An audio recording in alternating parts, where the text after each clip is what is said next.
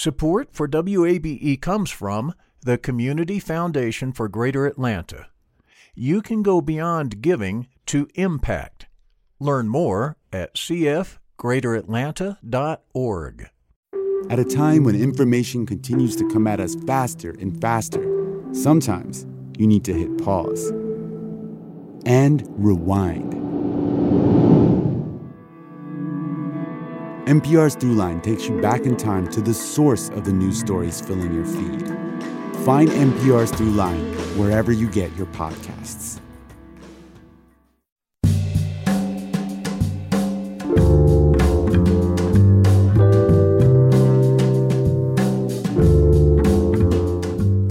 From WABE in Atlanta, welcome to this edition of Closer Look. I'm Rose Scott. Coming up on today's program, this virus is spreading at such a rapid pace that we have had trouble keeping up with it. Nearly two years of the coronavirus. Infectious disease specialist Dr. Carlos Del Rio on what science has learned and what's still a mystery. Plus, from vaccines to boosters, we'll talk about getting through the holidays without another surge. That conversation straight ahead, but first, this. A memorial for the missing and murdered children of the Atlanta child murders is unveiled. I've said on multiple occasions that lives of these children and young people mattered then, they matter now. And uh, with this memorial, it will be a reminder to each of us uh, that their lives will matter forevermore. Today, a groundbreaking ceremony took place. Eventually, an eternal flame, along with the names of victims who have been identified by a special task force, will be created. We'll bring you a little bit more from today's ceremony later in the program. In other news, the head of Atlanta Centers for Disease Control and Prevention says there's early evidence the Omicron variant of the coronavirus is more transmissible than the Delta strain. Dr. Rochelle Walensky says cases caused by the Omicron are doubling about every two days it means that it is vital for everyone to get vaccinated and boosted if they are eligible. Given the increase in transmissibility, this also means continuing to be vigilant about masking in public indoor settings in areas of substantial or high community transmission. As That's pretty much the entire country. She says most infections in the U.S. are still caused by the Delta variant, but some parts of the country, like New York City, are seeing higher levels of Omicron cases. And a programming note Dr. Walensky will be a guest on this program next Monday. And finally, there's a new resource in Atlanta for those who speak with a stutter. The Center for Stuttering Education and Research bears the name of Arthur Blank, owner, of course, of the Atlanta United and the Atlanta Falcons. Mr. Blank is donating more than $12 million to establish a facility. Blank, who overcame a childhood stutter, says more needs to be done to normalize treatment for the condition. This is Closer Look.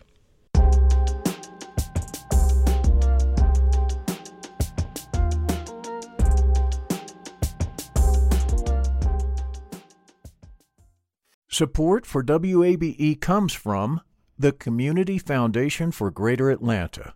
If you love Atlanta, you can invest in the big picture. Learn more at cfgreateratlanta.org. You love free, and at Ameris Bank, so do we. That's why we're proud to offer worry free, hassle free Ameris Bank free checking. Manage your money your way with convenient access to digital, mobile, and telephone banking, all with no monthly service fee or minimum balance requirements. At Ameris Bank, we're with you. For more information or to open an account, visit our local bankers in person or online at amerisbank.com slash free checking. Other fees such as overdraft fees may apply. Ameris Bank, member FDIC, equal housing lender.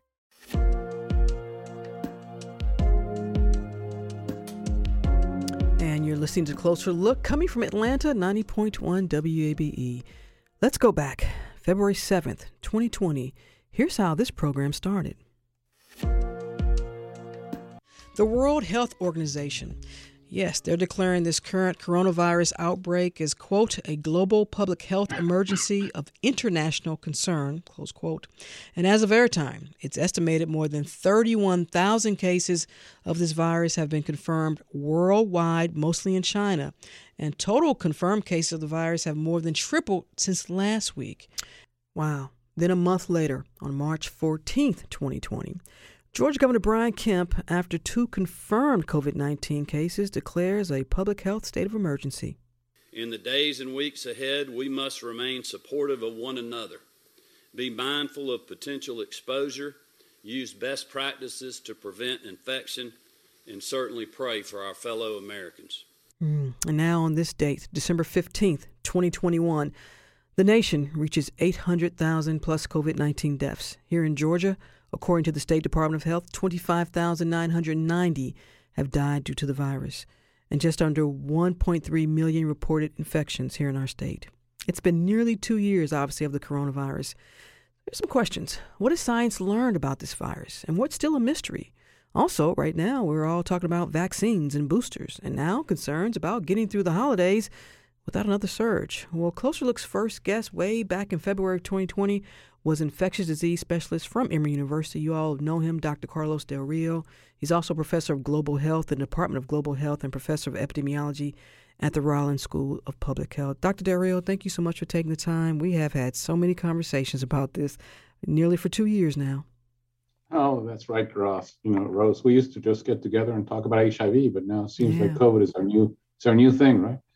Before we assess where we are as a nation and how we got here, and there's some some bit of a breaking news of the day related to the coronavirus. Earlier today, Dr. Carlos Del Rio, the White House held its weekly COVID-19 media briefing. And of course, the Omicron variant has been the focal point of all of this. Now, here's what Dr. Anthony Fauci talked about in terms of the two-shot vaccines versus the booster our booster vaccine regimens work against Omicron. At this point, there is no need for a variant specific booster. And so the message remains clear. If you are unvaccinated, get vaccinated. And particularly in the arena of Omicron, if you are fully vaccinated, get your booster shot. So, Dr. Del Rio, if you can share, what is about the booster that will give extra protection? If you can kind of break that down for folks, I mean, I know scientists and academics, y'all love to speak in your own language, but break that down for us, us common folk here. Well, what happens when you get a a booster vaccine? You know, we have learned these vaccines give you a certain level of protection, and we measure protection in two ways. We measure it with antibodies, which we call a humoral immunity, mm-hmm. and we measure it with something called uh, T cells, which is a cellular immunity. Most of the assays are looking for a for to the to the humoral immunity, in other words, your ability to produce antibodies. And we know that over time, uh, some of those antibodies uh, start to go uh, to go away. We call that waning of immunity. And again, to almost every vaccine, you have waning of immunity. But in this case, you've had two things happen simultaneously: the waning of immunity, but also changes in the virus. So we, the, the vaccine was originally designed for a specific vir- type of virus, i.e., mm-hmm. the, the original strain, the, and then the alpha strain.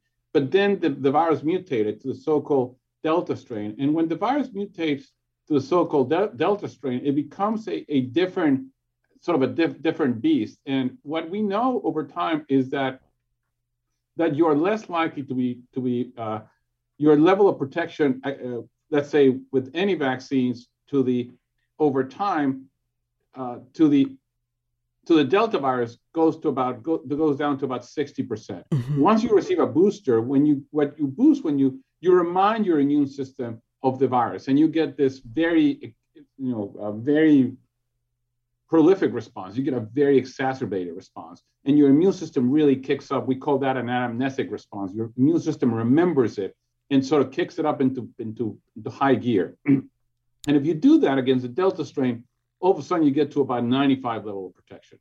With. Omicron, just two shots gets you only about 30 to 35% protection. If you get boosted, you get to about 75% level of protection. Mm-hmm. So it's again, it's not great, but 75% against Omicron is pretty good. So the protection, the boosting that we currently are can give people gives you a, a significant level of protection. The issues that we have, Rose, mm-hmm. are, are two are, are threefold. Number one, we've done, you know, it's almost a year and a day that we we were able to vaccinate. We started the vaccination campaign in our country, um, and since then, more than 200 million Americans have been fully vaccinated, mm-hmm. which is about 60% of the population. That means there's about 40% of the population that hasn't been vaccinated, and there's also only about 20, about 54 million Americans, which is about 26% of the population that has been boosted. So, you know, 40% not vaccinated, only 20, 26% boosted. And then there's uh, certain people that have been vaccinated that haven't been vaccinated say, well, I haven't vaccinated because I had the infection. I have natural immunity. I'm protected. Mm-hmm. Well, what we've learned is that against the Omicron variant, natural immunity doesn't protect you. Prior infection does not protect you. So those 40% of the US population that haven't been vaccinated are essentially at risk of getting Omicron. Now, the good news and what we learn also is you had COVID before and you get a vaccine, or if you got the vaccine and then after vaccination you got COVID, what we call a breakthrough infection, mm-hmm. now you have what we call super immunity. Those people that had COVID and a vaccine have the best level of immunity. They have what's called super immunity. And those people, in fact, are the most protected individuals. So if you had COVID before and you haven't been vaccinated up to now because you were hoping and you were trusting your natural immunity, I would say trust no more and get at least one dose of vaccine.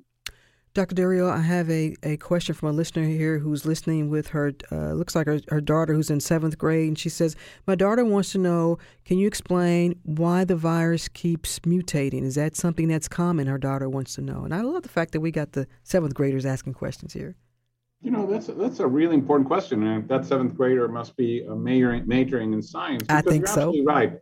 Viruses any viruses it changes. Viruses mutate, and the viruses mutate because as they're reproducing, they produce errors. And some viruses do it more than others. The RNA viruses uh, tend to do this a lot more. We know the HIV virus does it. Uh, we know other viruses do it. Respiratory viruses, like influenza virus, another RNA virus, does this. And it does it in a very, now we understand, in a very predictable way. But this is the reason why with influenza, you got to get a different vaccine every year because the virus mutates sufficiently mm-hmm. that the vaccine you got the year before doesn't work this, this year. In, in COVID, what we're seeing is these mutations occur really rapidly. And some of the mutations uh, are don't do anything, but some of those mutations lead to what we call variants of concern. And the WHO calls it a variant of concern when there's increased transmissibility, mm-hmm. when there's uh, either increased transmissibility, increased severity of disease, or what we call immune evasiveness. And so far, we've had uh, five variants of concerns alpha, beta, gamma, delta, and now Omicron. Mm-hmm. In the US right now, uh, uh, Rose, I'm afraid that we are going to be fighting a dual battle.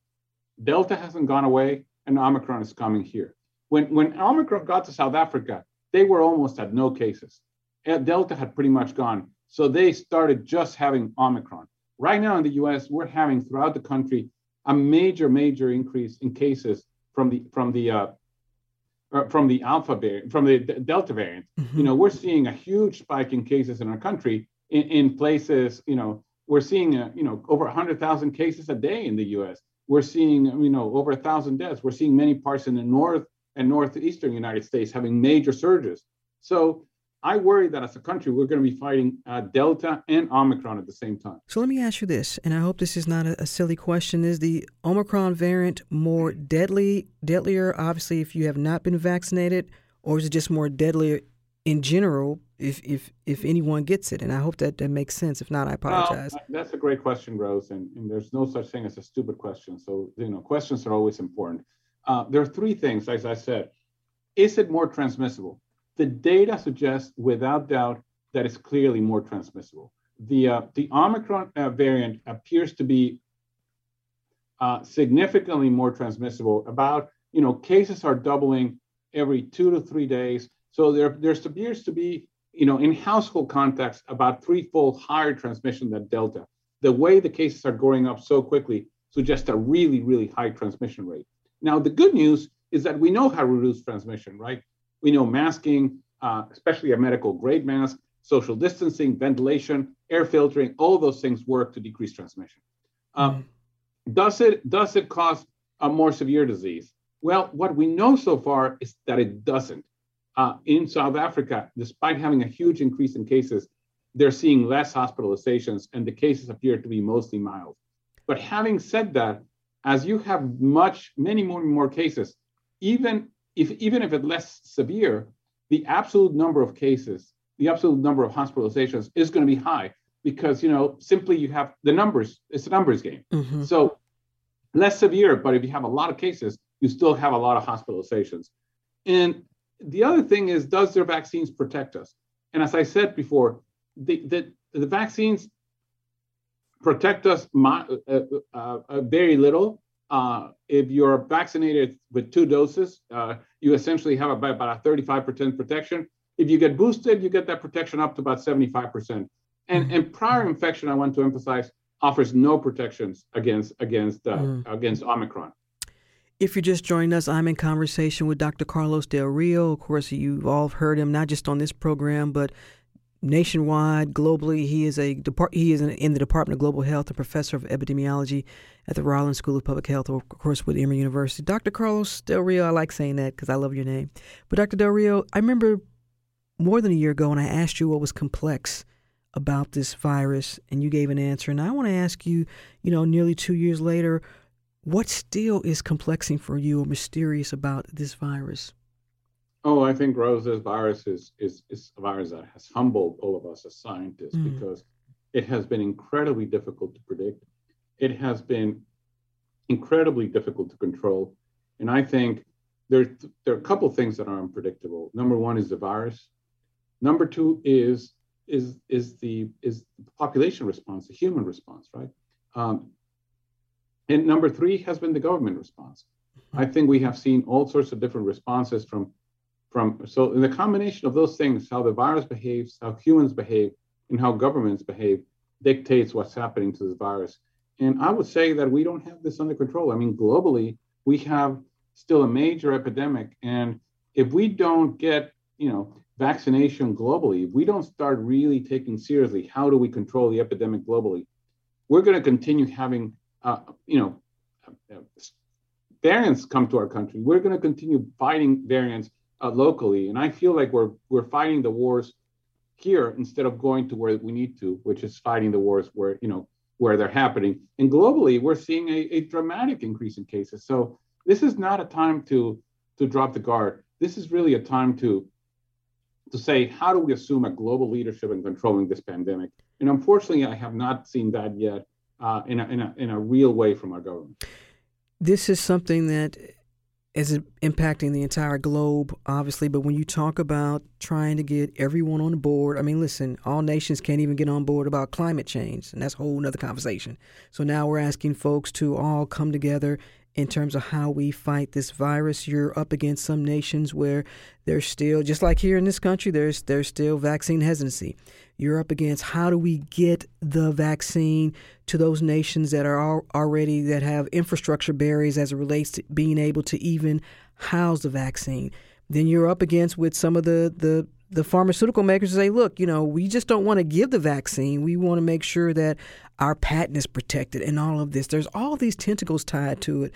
When, as you say, at the end of the day, it's really how do we approach this from a global standpoint, and that's that's obviously above me and, and maybe even above someone like you because it's the, the leaders of these nations that have to agree.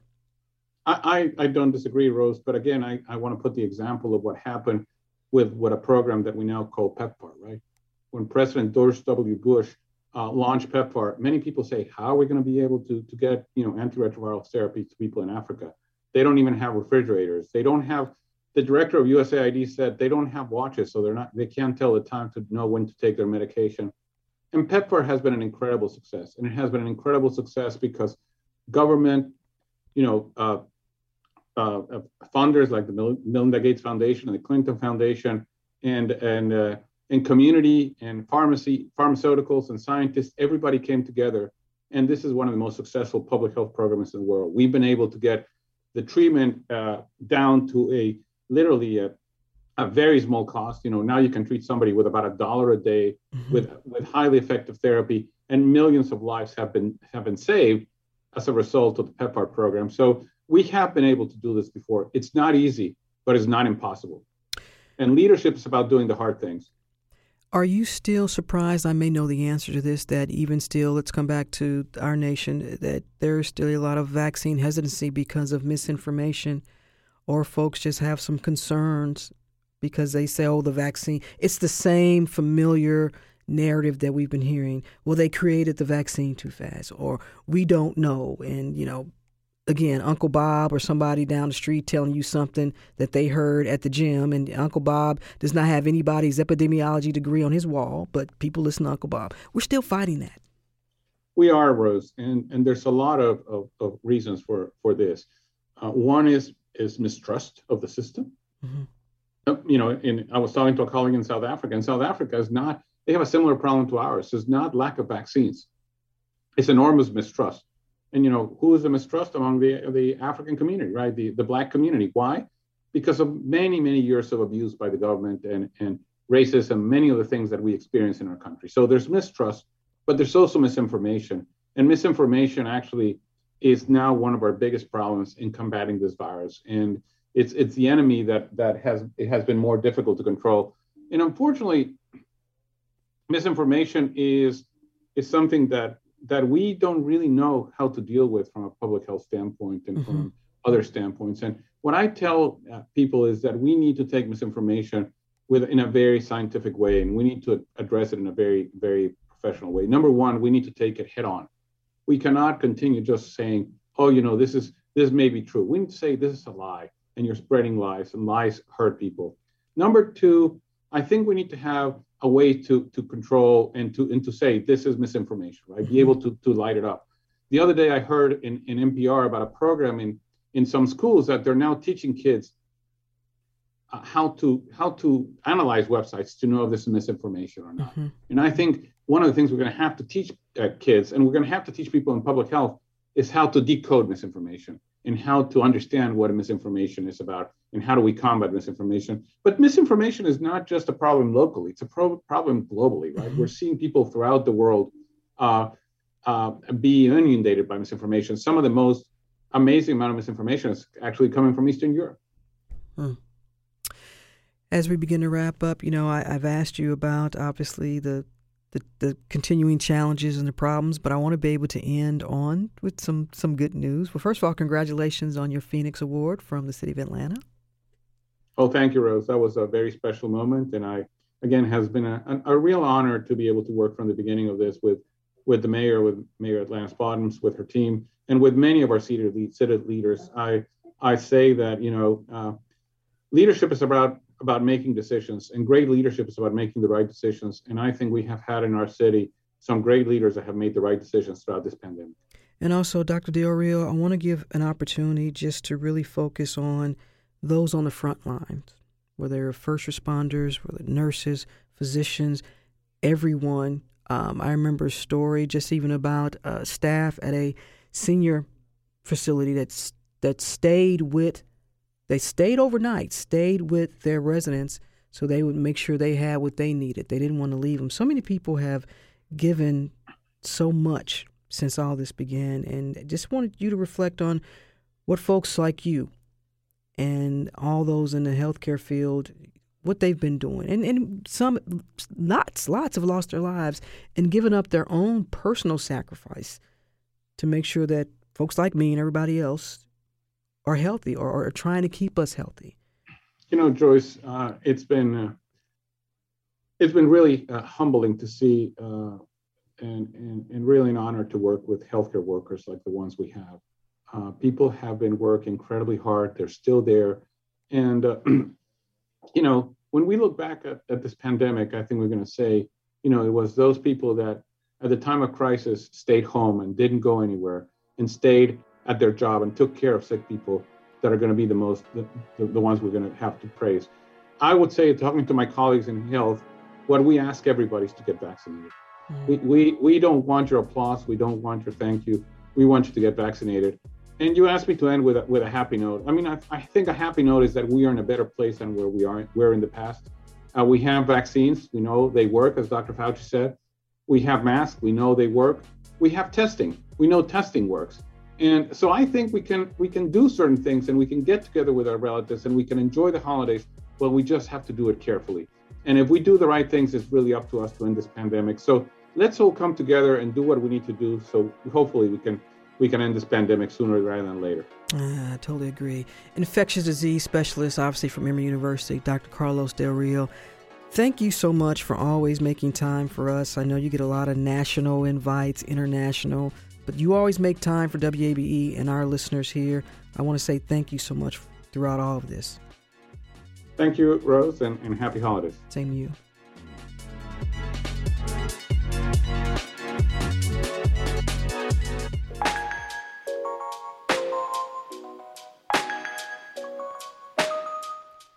And you're tuned to Closer Look. I am Rose Scott. We're going to go back into our Closer Look vault. Last year, in April, Atlanta based media mogul Tyler Perry he surprised thousands of seniors in Louisiana and Georgia by paying for their groceries. Where Kirk Chase Leacock was an Atlanta is an Atlanta resident and senior. And when we spoke, he talked about his reaction to the gesture, and there was something else. So I'm gonna have Kirk pick up the story. The cashier said uh, there is an Atlanta angel donor that has already paid for your bill. And so I looked around immediately trying to see, well, who is this this donor? Where are they? And I thought maybe it was the person in front of me paying it forward or something. And uh, the bagger said, "Oh no, that person's not here. It was Tyler Perry. Your bill is paid for." What was your reaction? It took me a second for it to register. Um, in fact, once she said, your bill was paid for, I was thinking, okay, am I the you know one thousandth customer today, or the balloon's going to come down? Did something happen here? Um, and then when the uh, other young lady said it was Tyler Perry, it made perfect sense right then because it all came together. Because I happened to have been a few years ago in Walmart mm-hmm. when they found out their layaway had been paid for by Tyler Perry. So it, that immediately came back to mind. Did you look around to see the reactions of fellow shoppers? What was take us to that moment? What was happening? Well, at that moment, actually, to be honest, what I first thought of was I knew I should have got that brisket of beef that I put back. and, and the lobster, but, the crab legs. that brisket of beef. I wanted that beef brisket. And I thought, no, this is too expensive. I'm not going to. But uh. no, I actually just felt a, re, a warm feeling of gratitude. Mm. And we should note Kroger confirmed that Tyler Perry indeed purchased groceries for nearly 3,000 senior shoppers at 44 Atlanta Krogers and also 29 Winn Dixie stores in the New Orleans area. And Kirk, you shared this experience via social media. What's the response been like? I am not really big on social media. I don't, I, I pay attention to what's going on with my friends and family. I rarely post anything uh, because I don't think what I have is that important to say. However, once I got home and I realized the depth of emotion that I had felt then over this experience, I felt I had to share it because I didn't know whether it was going to go public or not, that Tyler Perry had done this. I didn't know if it was going to be secret. But there's no way for me to thank Tyler Perry in person. But it was important that I let people know the good that he's doing and how far it was reaching. Mm-hmm. And Kirk, you're a flight attendant, and like millions of others in the nation, your job has come to a halt. I want to ask, how are you doing during all of this? You know, it's not affecting me as bad as it is some of my fellow crew members who were struggling even when everything was good. You know, the pay is not that great. Most people that do it do not do it for the pay, you do it for the love of the job. Mm-hmm. So uh, life is a struggle day to day. But now this is unbearable for some people. I've personally I found a way to make it work. Mm-hmm. And uh, you know, I, I try to do my part to help my fellow crew members.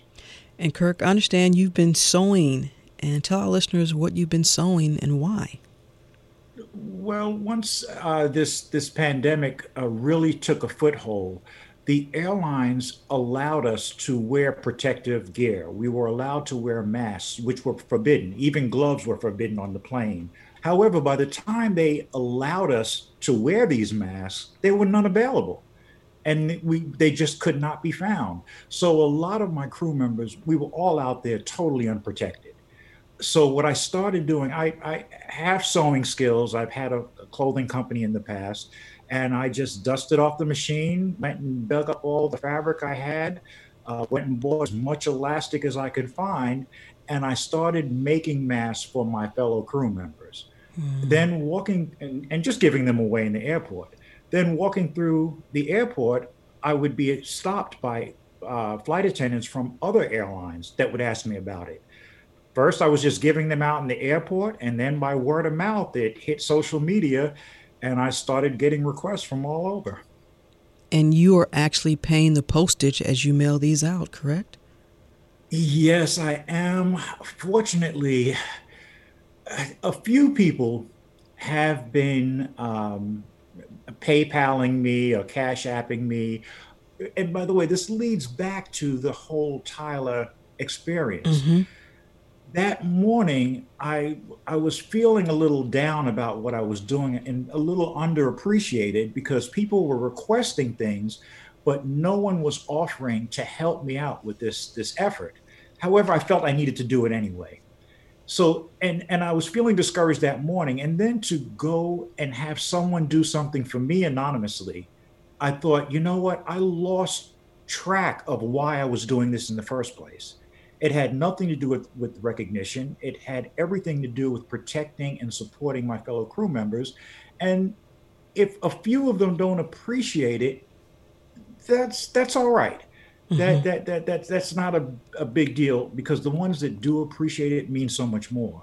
But skipping ahead a little bit, that afternoon, right after this was just a blessed day. Mm-hmm. That afternoon, right after the Tyler Perry incident, one of my other friends had asked that was not a crew member had asked me for a, a mask for his job, and I gave him the mask. He he picked it up from me, and he said, "You know what? Give me whatever you have to mail out today." And he took on the cost of the mailings for that day, which was $56. Mm. So I gave him a mask that probably cost me a total of $3 to produce, if that much. But yet he blessed me by paying for all of my mailings that day. So it was just a wonderful day for me from starting off with Tyler Perry and ending up with, with that other angel. If Tyler Perry's listening, he better be. Uh, what would you like to say to him? Kirk? I would like to say thank you so much for all that you do for the community. Um, for the you you are one of those people who have has never forgotten where he came from.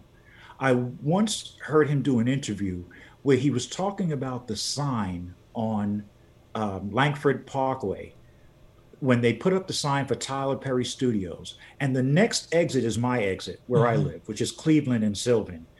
And he talked about how that was where he came from. That was where he was when times were really bad. And then the sign right next to it is where he was able to go and what he achieved. That stuck with me. It stuck in my soul. It stuck in my spirit. And I think that if I ever get to the point where I start questioning where I am in life, I will remember those words from him of where he was and where he ended up. That it's just all about determination and putting the right energy out into the universe. Hmm. Kirk Chase Leacock, thank you so much for sharing your story. I really appreciate it. Stay safe. Thank you for what you're doing in sewing those masks. Thank you for having me on. Now, next time, get that brisket. No, I'm just kidding.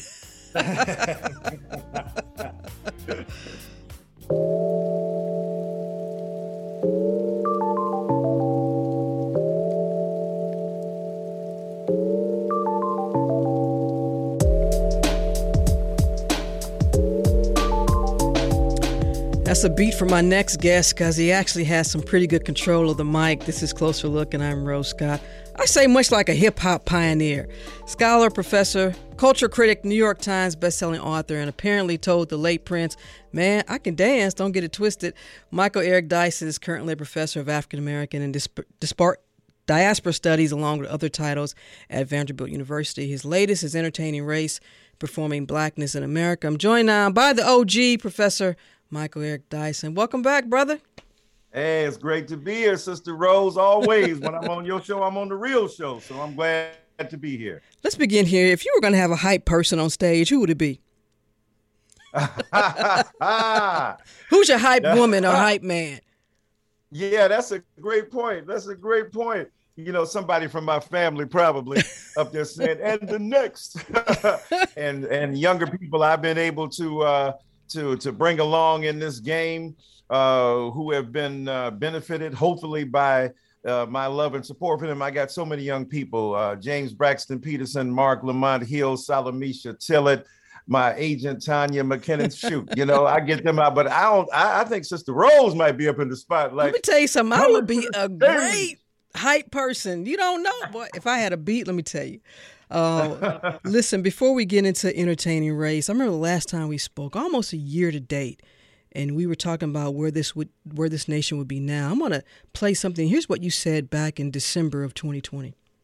We're living through a syndemic, and the converged pandemic of race and the converged pandemic of virus often have the same cry after the viral pandemic leaves the lungs spongy with people proclaiming, I can't breathe, hmm. and police, batons, knees, or guns, beating, shooting, and rendering black flesh mute, with them claiming, I can't breathe. Both claiming, I can't breathe. Both because of a pandemic of race and a pandemic of the virus come to the same conclusion.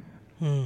Professor, a year later, as it relates to racial justice and public health justice, your thoughts on this year, 2021? Well, here we are still in the midst of a um, of a syndemic that continues to unfold.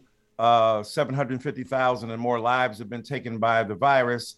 Uh, we've now seen a, a, a, kind of white lash, backlash against, uh, uh, you know, reckoning with race. That's why critical race theory is here. Mm-hmm. Uh, that is the controversy about it. and so we see that America will never, you know, silently go go uh, silently into that night. It will rage against the dying of the light. Uh, and in this case, it feels that its own proprietary interests in American democracy, narrowly defined, uh, is the way uh, to go. And so, you know, beating back on uh, critical race theory, acting like it's being taught in schools, having an excuse not to uh, talk about Black history in these schools. I mean, this is the incredible uh, duplicity of claiming to be for the American dream and undermining it at the same time. So while we we pledge to reckon with race, we got to reckon with the backlash against it, the resistance to it, and the wholesale repudiation of the principles of racial justice uh, that might put us in a better position. And let me get your thoughts on this because what we've witnessed coming out of last year was this, and depending on whom you ask, you'll get a different answer. This racial and, and equity justice movement, corporations, universities, sports leagues, mm-hmm. all of a sudden there's this societal shift in pledging to be part of the solution as opposed to continuing a systemic practice where racism and other isms have been prevalent. What do you make of that movement that everybody all of a sudden now, and I say everybody because my grandfather would say that everybody now want to do better. Right. Well, thank God everybody want to do better. We we we we all for everybody doing better, especially after you know four years of the Trump administration. We see what happens when people don't want to do better, when they don't care, when they don't give a flying flip about racial justice or considerations of, you know, uh, making things better and advocating for the truth. Uh, there's no question that um, you know in this instance, um, you know we have to continue to uplift uh, the bloodstained banner of truth, ride it high, hold it high, uh, make sure that people see that we are serious about it. Yeah, it's one thing to put a, a black square on Instagram. It's another thing to step up uh, in a major fashion to support racial justice. It's one thing to say and claim that uh, we are about business and doing serious things. Uh, and another thing to look at your budget and what are you doing in corporate America and who's mm-hmm. in the room? Who made the decision to put that commercial out there? How did Kylie Jenner get on that commercial uh, yet again? How did we make a Coke commercial like that? What do we do with the Benetton ad? Right? Who's in the room?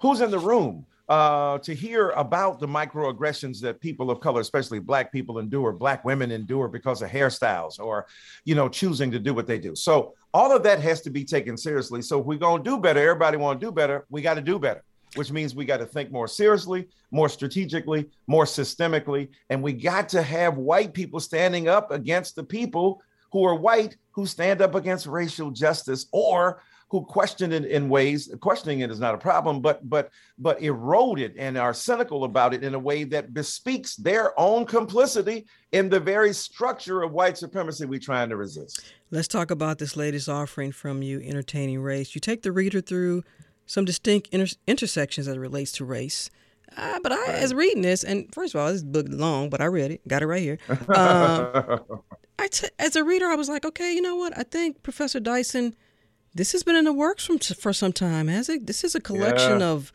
of you. This is like you know how Jay Z had the blueprint. This Right, is kind of right, your right. blueprint.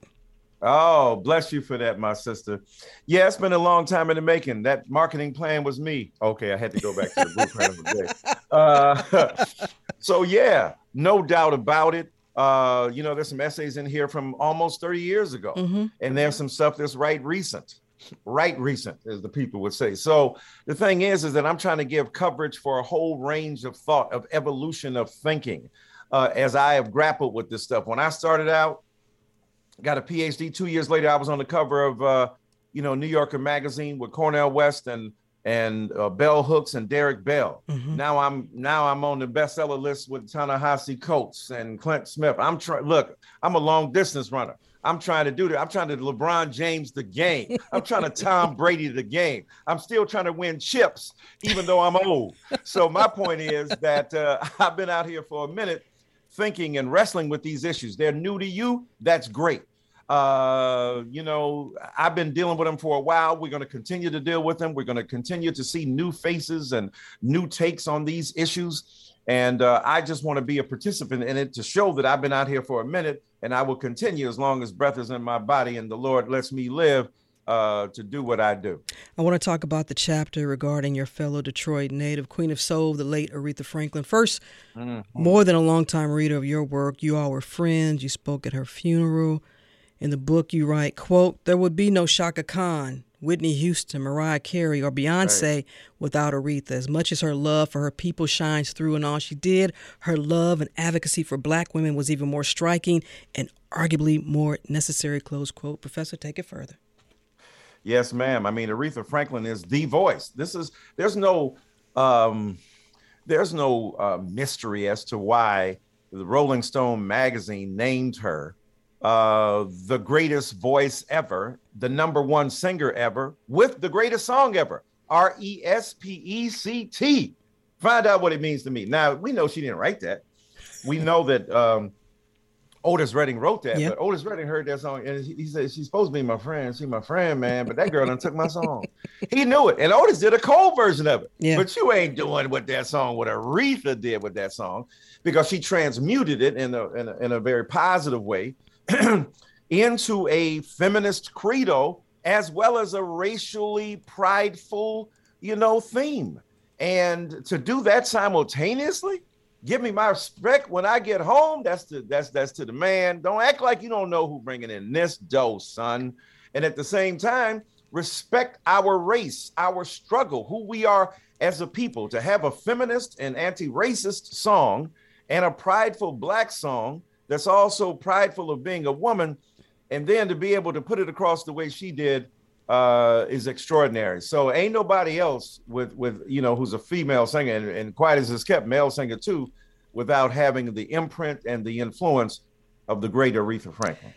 this performing blackness in America under a much bigger entertaining race. And for the mm. listener who may not quite understand why you're making the connection with all these creatives, and I'm going to give you a chance to talk about it because you mentioned another creative genius who happens to be one of my personal favorites, and that is the the remarkable August Wilson. And you write August August Wilson's grand vision is arguably the most sophisticated expression of the black arts movement's hunger to meld politics and art to marry the pen and the sword, at least through the protest placard. Close quote.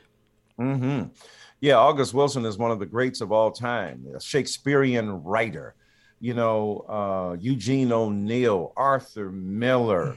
I mean, you know, August Wilson. These are the titans of American theater. Tennessee Williams. Uh, people with the capacity and the ability uh, to illuminate the context of our struggle and everyday lives with haunting poetry. This is Chekhov, you know, at his best. And so, uh, you know, Mr. Wilson was an incredibly prolific and engaged uh, author, playwright, who sought to illuminate uh, for Black life th- the the decades of the 20th century. Every decade in the 20th century. That is remarkable. That is amazing uh, that he did so. And he did so with poignancy and insight and, and pitiless uh, inventory of Black rituals of survival and Black struggles uh, for sustenance and the attempt to remain human amidst the dehumanizing impulses of a dominantly uh, supremacist and racist culture. So uh, celebrating uh, that work was was a true pleasure, and what a remarkable life he lived. In terms of celebrating these great works, do you have some concerns with our younger generations, those behind us, that they are not being exposed enough to these great geniuses? We got some young geniuses now they all love, and that's fine. But we got a whole centuries and centuries of folks, black folks, that some of our, our folks don't know about. Yeah, you got to look back to move forward, and you got to re- recognize them, and it's true. Now, all old people say that. You ain't old, but I'm old. We always say, you don't study the real one, boy. You missing out on the on the greats. Uh, some of these young people have a real nose for who the greats are, mm-hmm. and they um, they respond to that. But you know, we've got to understand that it is true um, that you know we have extraordinary genius that people have overlooked, uh, been underappreciated, can't even understand the range of what they do. And think about it, even people we celebrate like Little Richard didn't really get his whole due, right? Mm-hmm. Because of his, you know, his inventiveness, or a Chuck Berry is the greatest songwriter, arguably, in rock and roll. Uh, you know, Little Richard, one of the founders of the art form. Uh, just to name one art form and two figures. And don't forget the sisters, because I'm named after one, Sister Rosetta Tharpe. I mean, come oh, on. I was about to say with come that with that with that guitar and that gospel being taken to a broader arena. Um, I mean, all of those pioneers, and there's so many of them because Black genius is dense and deep and has depth and is profound. And so there's no question that without sounding like an old school dude, like you young people don't study enough, God darn it, we got to get into the archives, dust them off, and see the extraordinary genius we possess in our own race. Earlier today, I tweeted you were going to be a guest on the program, and brother mm-hmm. Joffrey replied, quote, It can't get any better. I've been hooked on Dr. Tyson, Dyson since I was about 13 and heard him preach at First Baptist Church in Hampton, Virginia around 1993 and 1994. He still reaches wow. the youth to this day. R.I.P. Reverend Booth. When you hear something like that, what's your reaction to that type of reflection about you? Well, it's so so gracious. I'm so honored, you know, to do what I do, to have the privilege and the blessing to be able to say and speak as I want.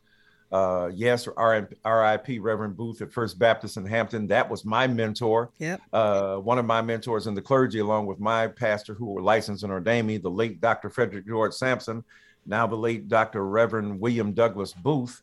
Uh, amazing men of God uh, of the cloth. And one of my vocations is preaching. And I got a couple sermons in this book. Mm-hmm. Let's remind people. I know sometimes my uh, y'all be forgetting I'm a preacher out here uh, until I start rolling with the cadences, but uh, I'm an ordained Baptist minister, and it certainly uh, is significant and central to my identity uh, as a black man, as a black figure, as a public intellectual, and it's always uh, humbling and deeply, um, you know, honoring.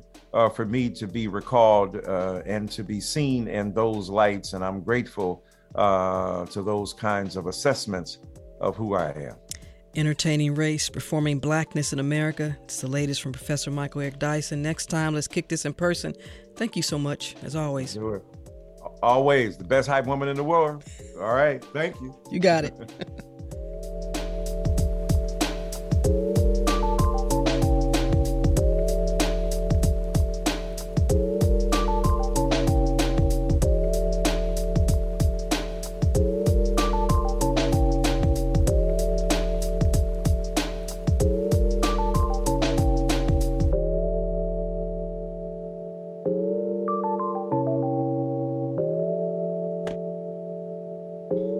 And that's it for this edition of Closer Look. A reminder to let us know your thoughts on today's program or any other. Send me an email, rose at wabe.org. If you missed any of today's show, it's always online at wabe.org slash closer look. And of course, Closer Look weeknights at 7 p.m. as well as in our podcast. Subscribe to Closer Look wherever you like. Stay tuned to 90.1 WABE, Atlanta's Choice for NPR. I'm the hype woman. I'm Rose Scott.